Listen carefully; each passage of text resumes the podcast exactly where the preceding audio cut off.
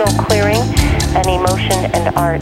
John, I'd like to move into emotion and art fairly soon, but I wanted to talk about a few other things related to emotional clearing. Um, and one of them is this idea of the witness and also uh, body work. Yeah, uh, witnessing is one of the essential ingredients. There are four essential steps to the process as I've put it together. Witnessing starts to move you in the direction of shifting your consciousness to what we call a detached place or shifting to a sense of identifying with the higher self. And I use a very ancient yoga mudra, which is very powerful in accentuating this witnessing consciousness, which is just sitting with your eyes closed and then looking upwards into the third eye spot. And when you do that, you start to automatically move to this other place, feeling like you're detaching from your what we call lower self. And the lower self includes the body, the emotions, and even the mind. As you shift into this witnessing perspective, as you practice it over a period of time, you start to get greater and greater concrete realization that you are not all these lower self bodies. They're not to be rejected, they're just meant to be put in their proper perspective. What do you mean by lower self bodies? Well, lower self is distinguished from the higher self, which is the witnessing self. And the lower self bodies are the physical, emotional, and mental bodies.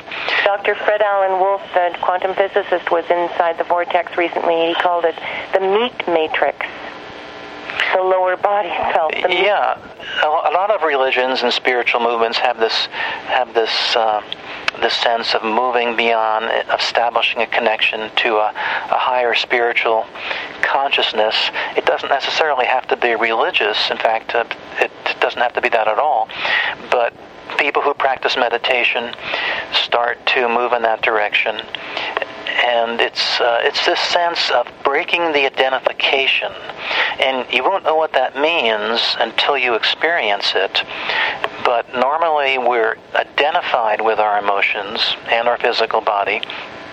But as we break the identification, as we shift to this higher place of witnessing, of watching, we we start to uh, really allow for the process to happen. I actually experimented with your book, and I'll tell you what happened d- directly related to what you're saying. Mm-hmm. I was practicing uh, basically witnessing. In other words, uh, just sitting quiet and not get allowing myself to get distracted by one thing or another, um, quieting my thoughts, and uh, and I came to this place where where I was suddenly stunned by the realization, yeah, that I'm not my various thoughts racing through my head, and I'm not my feelings, whatever, the, however profound and real they may feel. Mm. But I'm not any of these things. And then it started to really nuts that who am I really? Of course, this is a big question that philosophers have asked forever. Um, but uh, I have to acknowledge that. Uh, if I'm not, if we are not any of those things, if when, once we realize and we don't identify with all of those um, emotions and, and experiences of a body, then who are we, Well, I think that's up for grabs. I think we're that's what we're learning and experiencing and and finding out, and it may be different for each of us. But I don't want to discount the lower self as well and just throw it away because that's an important part of our personality. It relates to the ego that we've been using on the earth plane. And these are certainly important bodies, the physical, emotional, and mental bodies are not to be thrown away.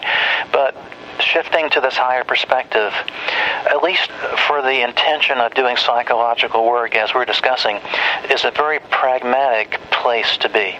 It seems to make things happen. And if you experience a bit of disconnect and maybe a little bit of anxiety about not knowing where you're going, I would say that's a natural kind of reaction, but don't be too upset by it. Uh, there are other things you can do to keep you to give you a grounded sense. For example, just grounding down to the earth. it sounds like you're getting a little bit airy there. So maybe connecting to the earth for you would be a good thing to do. And what kind of practice is that? Well, it's where you sit and uh, just visualize yourself connected to the earth. The earth in our visualization represents um, one of the healing energies of the universe. The other one is the white light that we bring in also. But as you connect to the earth, it represents this feeling of being grounded. And uh, you might not, again, know what that is until you actually experience it. But the way we describe it in the exercise is just visualize a connection from the center of the earth up to the base of your spine. Bring up earth energy as you inhale. Discharge back down as you exhale. Feel the connection to the earth.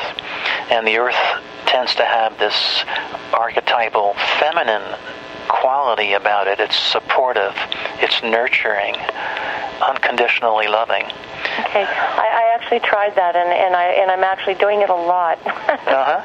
I really I really like it. But let's talk about depression for a moment because uh, when some of these feelings come up that you keep putting down and putting down and not acknowledging, and then finally when you give them the space. Uh, you know, following, say, the steps in emotional clearing, your book, you give them space, you experience them.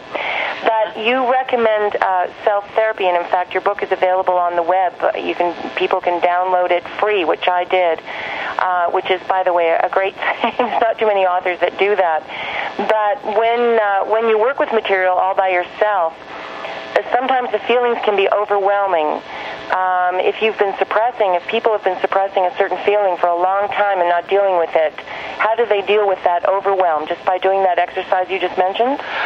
Well, usually I try to suggest that there's a built-in safety mechanism that keeps you protected and we talk about our personal guides and some people call them angels. I prefer the, the term guides. But even just our higher spiritual self can serve to guide you through the process. And I believe there's a built in safeguard that's not going to allow more to come up than you can easily handle. And I actually have never found anybody who's emailed me or who I've worked with who said I started the process and I was really overwhelmed, stuff just came up. That doesn't seem to happen. So if you proceed gently and sensibly, I think you're safe. And I think you can do a lot of work on yourself. That was really the initial reason for writing the book because it resulted from the work that I did on myself. And I was mostly on the Eastern path all my life, and through meditation, I started developing these other techniques, which I found really kicked in for me because I had been, even though I'd been meditating all my life, I wasn't really working with feelings. I was continuing to push feelings away, even though I was meditating. Mm. I know, uh, just talking about people who've uh, spent a lifetime meditating, there are so many uh, spiritual leaders in various uh, uh, paths, various religions, uh, and spiritual practices who have, uh, you know, in, at the pinnacle of, of practicing meditation or prayer or whatever for many years, uh, suddenly kind of fallen by the wayside and, and engaged in some really destructive behavior, mm. self-destructive, hurtful of others. Um, you know, there's a, countless sexual abuse uh, cases. But uh, do you attribute this to uh, people who are exclusively meditating, focusing on the positive, and not owning their feelings? I'm not sure that I want to work in the, the abuse of positions of power at this point because that seems like a very complex area. But what I would say is that it is possible to meditate all your life and still not address these feelings because there are so many meditation schools, in fact, probably most of them, that teach you that the purpose of meditation is just to contact a blissful place. It's the same thing we were talking about at the beginning, and there's no acknowledgement that when you sit to meditate, what happens is that your negative feelings come up. So usually if you're sitting to meditate and if you have a bad feeling, you think you had a bad meditation and you failed, but actually you had a successful meditation because this negative feeling, whether it's rejection or anger or fear or, or, or anything, it's coming up now into your consciousness to be released if you only recognize that and then handle it correctly.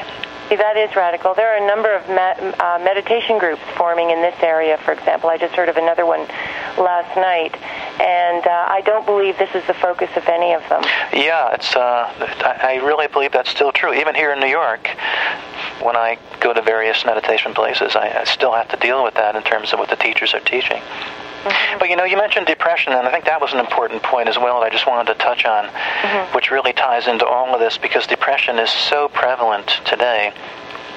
And I believe still really not well understood.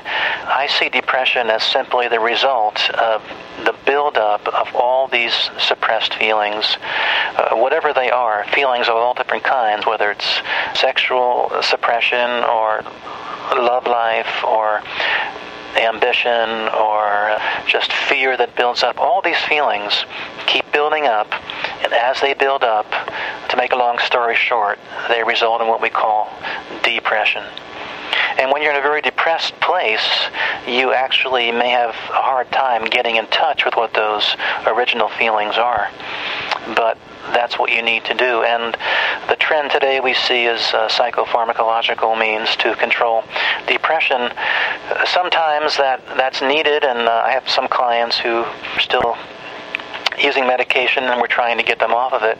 But generally, I believe that it's a bad thing, that it just tends to block all those feelings that really need to be brought into consciousness in a controlled program, whether you're working with someone else or on your own, need to be brought into consciousness and work with intelligently.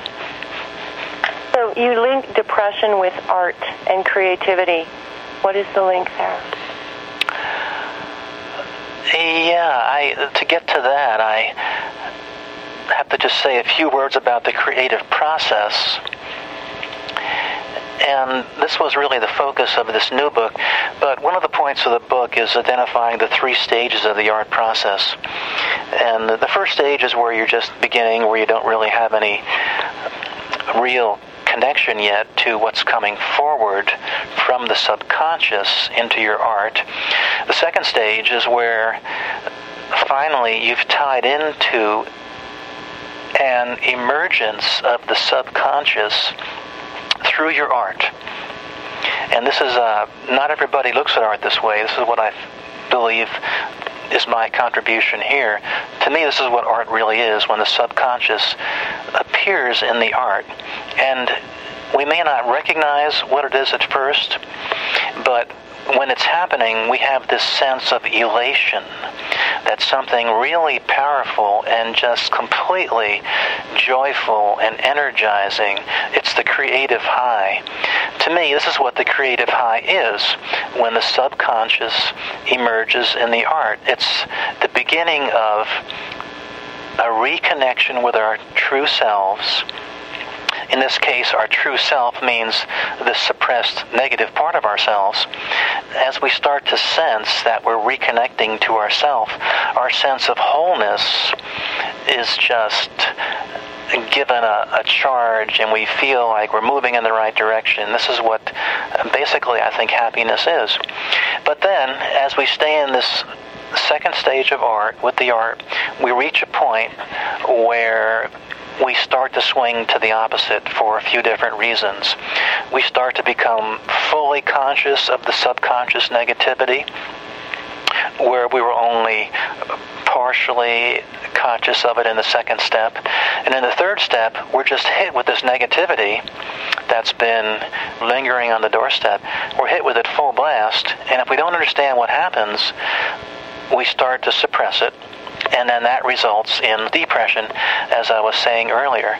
So that's why I think artists are real pioneers into the subconscious, but they're really playing with fire. They're playing with the subconscious, and in many cases, they're playing with the collective subconscious, which can even be so much more powerful. And the negative collective subconscious, if you tie into it, and if you can't handle it, it can be a, a very destructive experience for you. So artists react by going through extreme depression and then become self destructive. They turn to drugs or other means to try to suppress the negativity. But my insight here is that it doesn't really need to happen if you just understand this process and if you can stay on top of it and use that uh, third depressive third stage of the art as the place to start to integrate this personal negativity that's coming up. So basically, artists are very much likely to fall into this manic depressive experience.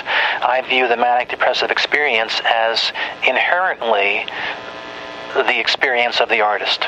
I don't think that's really been recognized. It's people have written books testifying to the fact that there are so many depressed artists, but they haven't really acknowledged that that's what art is. That's part of the experience. And there's no getting around it, but if you handle the experience correctly, and that's what I tried to describe in the book, and actually what I've mostly described in Emotional Clearing because the two books really work together, if you handle it correctly, then you can use the whole artistic experience as a very powerful means to accelerate your psychological and spiritual growth. Mm-hmm. Uh, John, we only have two minutes left. Uh, body work. Why is body work so important? Well, all these emotions, this emotional negativity, gets trapped in the different bodies. We have a psychic body and an energy body, but it all ends up in the physical body.